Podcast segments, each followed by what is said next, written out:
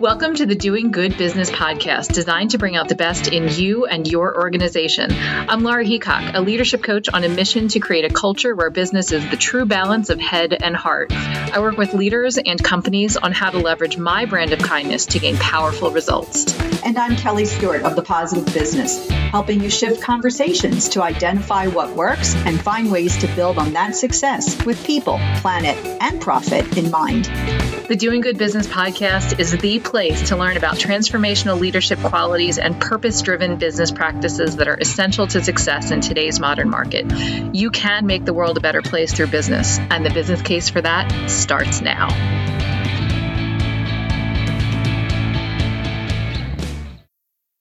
Hey, everybody, welcome back to Doing Good Business. We have what we hope is a fun, fun episode for you. Um, we're actually recording on 222 22, which, if any of you are like into energy stuff like Kelly and I are, is a very auspicious day. Lots of good energy in the twos. Um, and you are listening at some point after that. And what we are doing today is we're going to have a little bit of fun and we're going to try doing an episode in a different way which is inspired by Kelly's love of the Deathbed Confessions podcast. So, welcome to Doing Good Business a la a true crime podcast. All right. Thank you for that. And in my best true crime podcast voice, of course, here's how our story starts. Lillian Moller and Frank Gilbreth exchanged wedding vows on October 10th, 1904, in Oakland, California. As their family grew, they moved to Providence, Rhode Island, and eventually relocated to 67 Eagle Rock Way in Montclair, New Jersey. Personally, their union produced 12 children, 11 of whom lived to adulthood, including Elizabeth and Frank Jr., whose best selling novel about their family life was made into the motion picture Cheaper by the Dozen in 1948, remade in 2003 with Steve Martin and Bonnie Hunt followed by a sequel in 2005. Professionally, both Frank and Lillian were engineers. Lillian earned a PhD in applied psychology at Brown University, which made her the first of the pioneers of industrial management to have a doctorate. It also allowed her to bring psychology into their professional work as efficiency experts. The Gilbreths developed the Gilbreth system using the slogan the one best way to do work. Later, their research on fatigue was a forerunner to ergonomics. Incorporating a human approach to scientific management led to improved lighting and regular breaks, as well as ideas for workplace psychological well being, such as suggestion box and free books fast forward 100 years, while the human element has expanded beyond the scientific management focus of the Gilbreth's work, we're still talking about it today. April 2021, Gartner released their nine future of work trends post COVID 19. Number six, the dehumanization of employees. Literally 111 years into the future. And here's what they're sharing while some organizations have recognized the humanitarian crisis of the pandemic and prioritized the well being of employees as people over employees as workers, others have pushed employees to work in conditions that are high risk with little support, treating them as workers first and people second. Be deliberate in which approach you take and be mindful of the effects on employee experience, which will be long lasting. Address inequities if remote and on site employees have been treated differently, engage task workers in team culture, and create a culture of inclusiveness. And with that, I bring you to our modern day conversation with Laura Heacock and Kelly Stewart of the Doing Good Business podcast. Because 111 years in the future, more time, Laura, we're still talking, still talking about it. On yeah. And can I just please ask that if you're listening to this podcast and you're not choosing employee well being over dehumanization of employees, mm-hmm. may I offer that we are not the podcast for you? exactly. exactly. And if you're thinking employee engagement and not also thinking employee experience, yeah. may I say the same thing? Yeah. Because I got to tell you, Kelly, the people are not okay. No. And people have consistently asked me, what's the one thing that you're seeing? Like every client I work with, every leader, I don't care what level from CEO to line manager, every single leader is asking me the same question like, what are you seeing? What are you seeing? What are you seeing? And what I'm seeing is that the people are not okay. Right. And it's starting to be spring ish a little bit. You know, COVID numbers are dropping, you know, knock on wood, infection rates. I just saw a report that um, the state of Colorado says that they've reached herd immunities. Like there's good things that are happening. Yes. And we've got to remember that we've all lived through two years of collective trauma. Yes. And sometimes that comes into work. Like I know nobody wants it to. I know everybody likes to pretend that we can be robots for eight hours a day. And, or maybe we don't. Maybe we're finally getting over the idea that we should be pretending to do that. But everybody's got something going on. And, and Kelly, I was sharing a story with you before we hit record. I got a major lesson last week in not making an assumptions. You know, I, I made some assumptions. I was kind of drawn into the energy of some people that made some assumptions about mm-hmm. somebody moving some meetings and like air quotes blowing them off and then I just got curious and I talked to the person, and guess what? They're not okay. They're having some major stuff going on. And that's so if I think about the humanization of work and, you know, mm-hmm. how we create really healthy workplaces and, and places that foster well-being, um, it's really being able to remember that your employees are human first.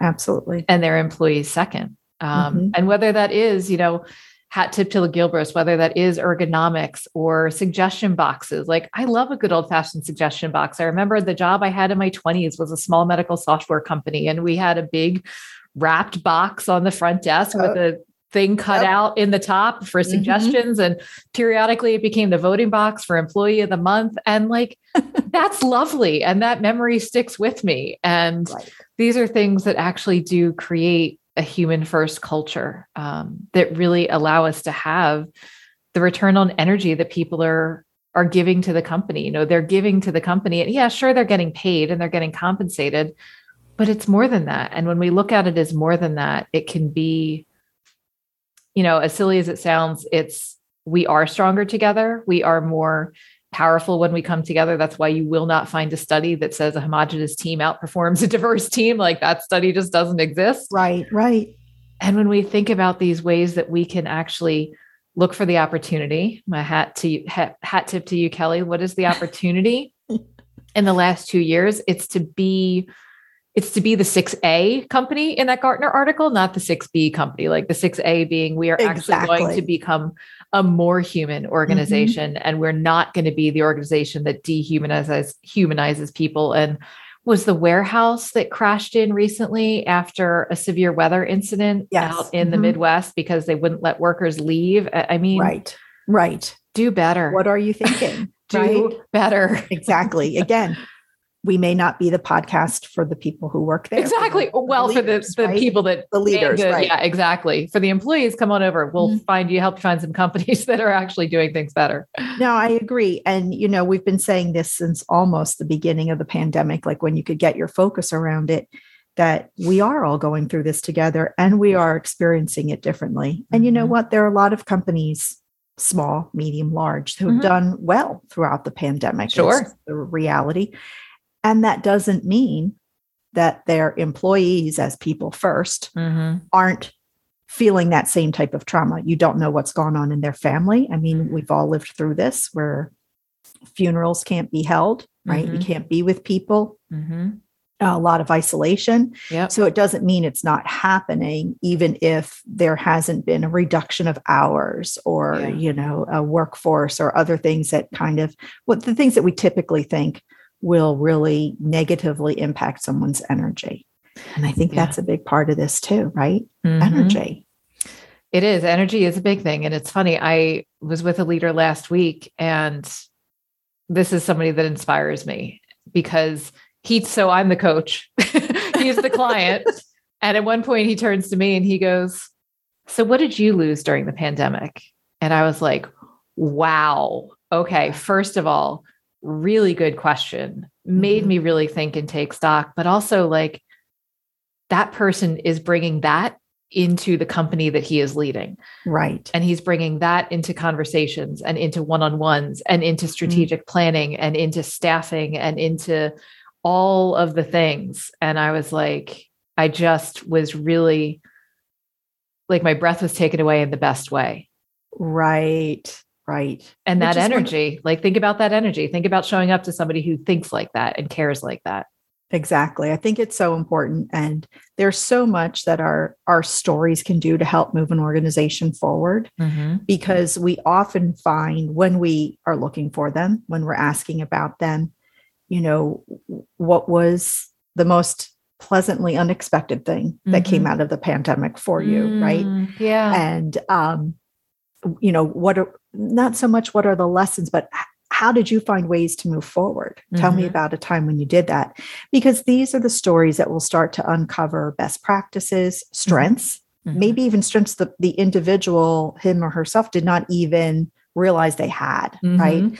so um, that's going to unearth these strengths that people have. It's going to deepen connection, as Mhm. as you were saying, right? These are all things that we need for an organization that not, not only wants to bounce back if they need to from the pandemic, but to bounce forward. Yeah, Right. exactly. Uh, of course, I have my strategy hat on now. I like your strategy hat. It's funny. There is another. So I lo- here's what I love about us, Kelly. And I was thinking when I got your your pre-recording email, I was like, I love that Kelly loves me for like just showing up and bringing anecdotes and like talking real time and figuring it out. And I love Kelly because she comes with the links and the articles and the research and the story about the Gilbreths. And I'm just like, so I feel very lucky that that's what our connection looks like. And that was a Absolutely. total tangent, but considering our last episode was on love, I think people will let it fly.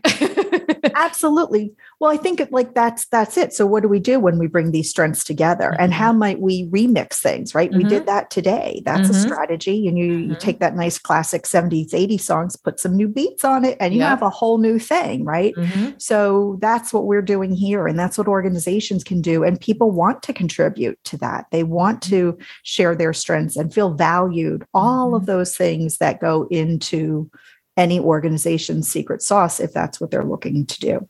Yeah. And I think people need to really, I think now more than ever, and God, I'm so sick of that phrase, but now more than ever, um, I think people need a little bit of certainty, you know, when everything feels uncertain. That and when I be say nice. certainty, yeah, like that can look like how do we maybe amplify our transparency? How do we make sure that we are erring on the side of over communication? You know, what does it look like? You know, people want to know, like, what are the numbers? Like, where are we as a company? And you talk about, um, you know, what have you gained from this time? Mhm. And I and I always feel like I have to caveat that by saying, like, never would I wish this on us again, like never Right. again. Right. And it's important that we don't simply lament the past two years, that if, you know, that we grieve what we need to grieve, and also that we look for the lessons from this Mhm. time.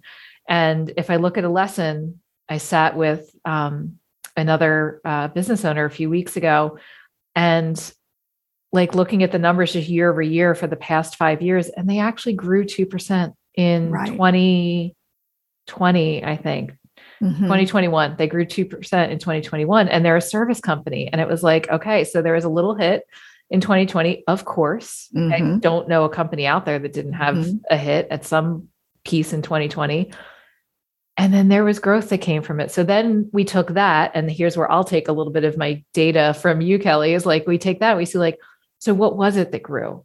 Is it like this line of business or is it this line of business? And let's get really Mhm. clear to see like what is working Mhm. and how can we multiply that Mhm. and how can we lean in and do more of the Yeah. things that are actually growing And I think we don't focus on that enough. yeah Anyone who's listened to us regularly knows that's that is my lament.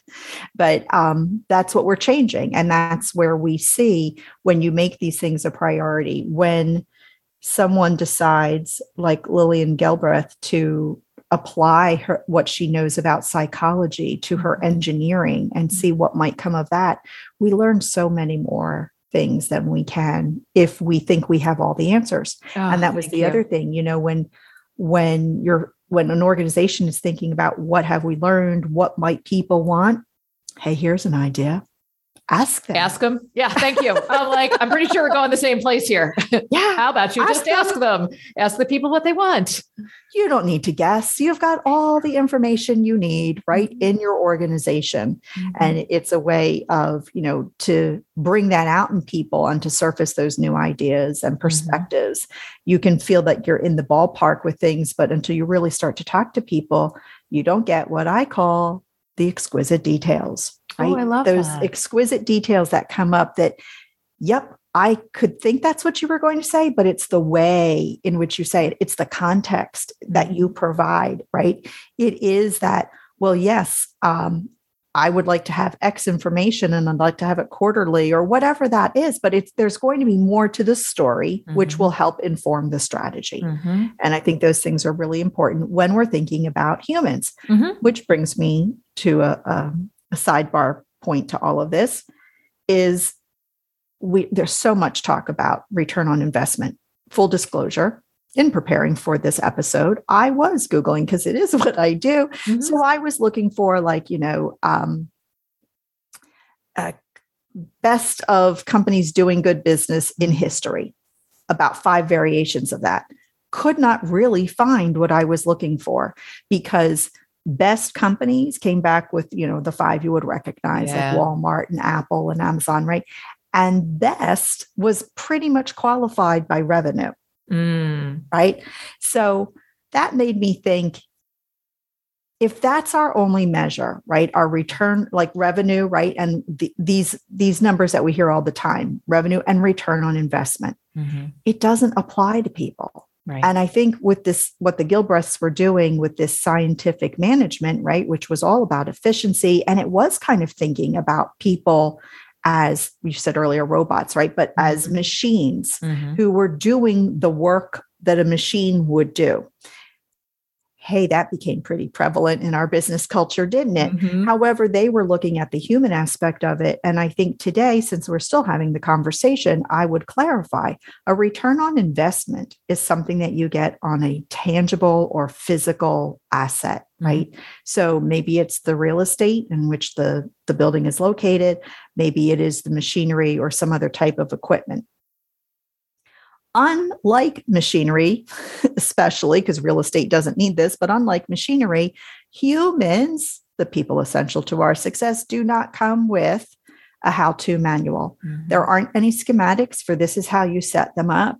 And there aren't any troubleshooting guides for, hey, if this goes wrong, try this, because they're people and all the goodness that they bring to that knowledge and motivation and perseverance and trust and stick. Well, I guess that is perseverance, stick with itness, but you know, um, service to your your clients, relationship building skills, all of that floats or sinks on how a person is feeling Mhm. where is their energy Mhm. and so i think if more leaders add return on energy Mhm. to the calculations that they use on their p&l statements they Mm. will actually come up with a triple bottom line of people planet profit brings us back to the podcast So interestingly, when you talk about you're right, humans don't come with manuals. And I have actually seen companies that ask that of their folks, like basically write us a like Kelly, if you're my leader and I'm working for you, like I would be tasked to write a like care and feeding of Laura document. Mhm. And then you would actually start to know like how to relate to me on a human level. right And I just I remember hearing that years ago with one particular organization. I was like, that's genius. You know, Yeah, it's yeah. just Mhm. absolutely and it sets, you know, I think about I I talk a lot about the concept of front loading, which is to me like the easiest way to describe that is when you're hesitant to delegate because you know I can do it faster, like you got to front load it, you got to spend that extra amount of time in the beginning so that you get the major return on energy, quite honestly, Mhm, on the mhm. back end of it. And I think about how that creates such a strong foundation of psychological safety with like right you actually are asking me how you can best lead me, there's Mhm. immediately trust built there. And then when I am having a bad day, or we're umpteen months into a pandemic, and you start to notice something is off, we've already established that like energetic and psychological safety where I can say, like, yeah, you know what, I am really struggling today right and you know x y and z reasons and you know whatever but Mhm. like we can have that human conversation and to go back to the earlier story I shared, like then we don't make assumptions about each other. Exactly. Then we don't assume, you know, one of the big things I advocate for is some sort of human level check in at the beginning of every meeting. Right. You know, it can be a very quick, just red, yellow, green. Here's how I'm feeling. It can mm-hmm. be, you know, I know Brene Brown talks about, you know, just everybody goes around the room and gives two words for like how they're feeling in the moment of it. Mm-hmm. But to just, I think of all of the energy that we all misuse by you know the meeting after the meeting or you know mm-hmm. like the mm-hmm. bitching at the water cooler or mm-hmm. you know mm-hmm. the slide the side slacks that go on and like it's just a waste of energy i was it listening is. to um 100% yeah i was listening to the brave new work podcast and i'll, I'll actually link to the episode um but one of the co-hosts said i think if people at work would just start talking to each other i would largely be out of a job and I just think like I chuckled at that because so much of what, and Kelly, I'm sure you see it too. It's right. But we don't have the energy or we don't have the tools mm-hmm. or it's still, you know, verboten in our organization. Mm-hmm. Um, and I just think about what, how powerful organizations could be if right. we all just took a little bit of that risk and created some safety for each other up front. The energy that we would get on the mm-hmm. back end is out of this world especially when it's coming from that authentic effort. So I'm going to mm-hmm. go up on my little soapbox for Please. a minute. I love it when you're up there. say, I much prefer what you described in terms of let me write about myself mm-hmm. and um, share with you how how we might relate together over what I hear other organizations are doing, which is the personality slash now full blown psychology test. Oh yeah, right? we want to stick people into their disc quadrant exactly. and then that's all that they ever are and, to you and beyond yeah. i mean some of these are getting really mm. i'm going to use the word invasive mm. right for for what we're bringing to it, it's a it's it's work right yeah you know i'm i'm we don't even do we're that. allowed to have boundaries exactly we are yeah. allowed thank you that's the best mm-hmm. way to say it and um and that's shortcutting it anyway. Mm-hmm. That to well, me is a disingenuous mm-hmm. attempt at doing something because you know what the the organizations that are doing that they're looking for that manual I was discussing. They're looking for mm-hmm. those schematics, and that's mm-hmm. not a genuine relationship mm-hmm. with people. And that's where all the goodness comes from. Yeah, in the relationship realm, like intimate relationships, it's it's shortcutting intimacy, right? It's the things that we do when we like overshare to try and like create some sort of false sense of intimacy too quickly. Mm-hmm. Agreed. Agreed. Interesting. Interesting. So what do you what do you do instead? So we don't want to go too, you know, invasive on things like that. What does work? Mm-hmm. Kelly. Well, I do. Touche. Um, Laura, I do think I love what you're saying there. And I think regular dialogue with people not the email. That's that's a, now some people prefer email. They prefer text messages, Slack. I get that. Um, and but there are ways to be. Well, I'm going to start with where you probably thought I was going to go with this. Appreciating what works having a genuine appreciation, right? Because that mm-hmm. takes the temperature down. So if your hair is on fire and you've got something going on, just take that moment, pause, breathe, mm-hmm. get a little curious about oh, what might I not know about the mm-hmm. situation? It's exactly what you described earlier, mm-hmm. right? And then have that conversation. I worked for a company for a very brief amount of time, and um, I worked part time for them in their admin office. Mm the vice president, who was also the uh, wife and the husband wife partnership of the ownership of the company, she never left the office. There were only three of us who worked there in addition to her. She never left the office without saying, Thank you very much for all you did today. Oh, how kind. And I have to tell you, that never sounded disingenuous. She Aww. said it every day, it was yeah. heartfelt. And I really respected and appreciated that she made the time to do it because she mm-hmm. could have mm-hmm. just walked out the door going, all right, bye, see you tomorrow. Mm-hmm. Right. But instead, she made this conscious choice to do that. And so it doesn't have to be big things. Yeah. It has to be genuine, mm-hmm. consistent. Right. Mm-hmm. Th- these are the things. And they're when you really need it. Right. So mm-hmm. this is not toxic positivity. Right. But this is saying that even when the chips are down, it is about supporting somebody and saying okay you know tell me more about what's going on. What do you know Mhm. so far? Right? Because those are not threatening questions. And um, what ideas do you have for going forward with this? Right? Because we'll we'll brainstorm these together. Yeah. Yeah. Well, and I think, you know, when you want to talk about return on energy, when did you work at that company? How long ago? 2000s. Okay. So, like 20 years ago, you worked at Mhm. that company. And the small amount of energy that this woman expended to Yes. genuinely be grateful every day Mhm. sticks with you 20 years later. 20 years later. So, Absolutely. if we bring it all together Right. and if we bring the Gilbreth story Yes. back to doing good business, yes. what Please do, else? Laura? What happens next? What else might a return on energy generate? We've heard from Kelly that a simple moment of gratitude each day sticks with her 20 years later. Mm-hmm. That's a return on energy.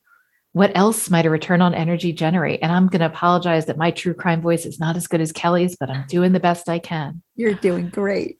So, after our dear friend Frank Gilbreth passed away in 1924, Lillian never remarried. She did continue to run their company. And due to discrimination within the engineering community, she shifted her focus to the female friendly arena of domestic management and home, home economics. And uh, I'll take things that also haven't changed in 100 years for a thousand, please, Alex. Lillian's mission was to provide women with better, faster ways of doing housework to enable them to seek paid employment outside the home. So, thank you, Lillian, for being a feminist, even when the world Mhm. was trying to make you not be a feminist. She actually created the work triangle kitchen layout, which I know because I happen to watch a lot of HGTV. That's when your fridge and your sink and your stove are in a really good triangle together so you can be efficient in the kitchen. Efficient. Mhm. Lillian ent- invented the foot pedal trash can. Thank you. Yay. Got one in my bedroom. Where's yours, Cal? Right under my desk. There you go. Thank you, Lillian. She added those cute butter trays and egg keeper shelves to refrigerators. She filed numerous patents for her designs, including adding a wastewater hose for washing machines, and designed a desk in cooperation with IBM for a display at the Chicago World's Fair in 1933. So, feminist Laura is really loving Lillian. And none of these accomplishments even included her work outside or her work outside of work Right. which was volunteering with the Girl Scouts. She volunteered with her government services as the head of the Share the Work program during the Depression. She did work in education, becoming the country's first female engineering professor when she took on the role of professor of management at Purdue School of Mechanical Engineering in 1935. So, dear listener, may the stories you heard today, may Lillian's story, may all of these stories inspire you to do good business, to remember that people are human, to be the Gartner 6A company that is humanizing people and not dehumanizing them, and to remember to be back with us in a couple weeks for the next episode of Doing Good Business. Thank you for being here. Give us a five star if you loved it. If you didn't love it, I'm going to take a little cue from Glennon Doyle. Don't worry about doing a rating or review. It's all good. but if you loved us, please give us a rating or a review and share us with a friend. And thanks for listening. Keep doing good business. Thanks so much for listening to this episode of Doing Good Business. We hope you'll tune in regularly, leave a review wherever you listen to your podcasts, follow us on Instagram, LinkedIn, and Twitter, and most importantly, tell a friend or a few. It's how we can build the critical mass to make the world a better place through business. The Doing Good Business podcast is brought to you by Laura Heacock of Laura Heacock Consulting and Kelly Stewart of The Positive Business. Learn how you can work with us at doinggoodbusiness.com slash the hosts. Let us know what you like about the podcast and what else you'd like to hear about through our online form on the contact page of doinggoodbusiness.com. We'll see you next time.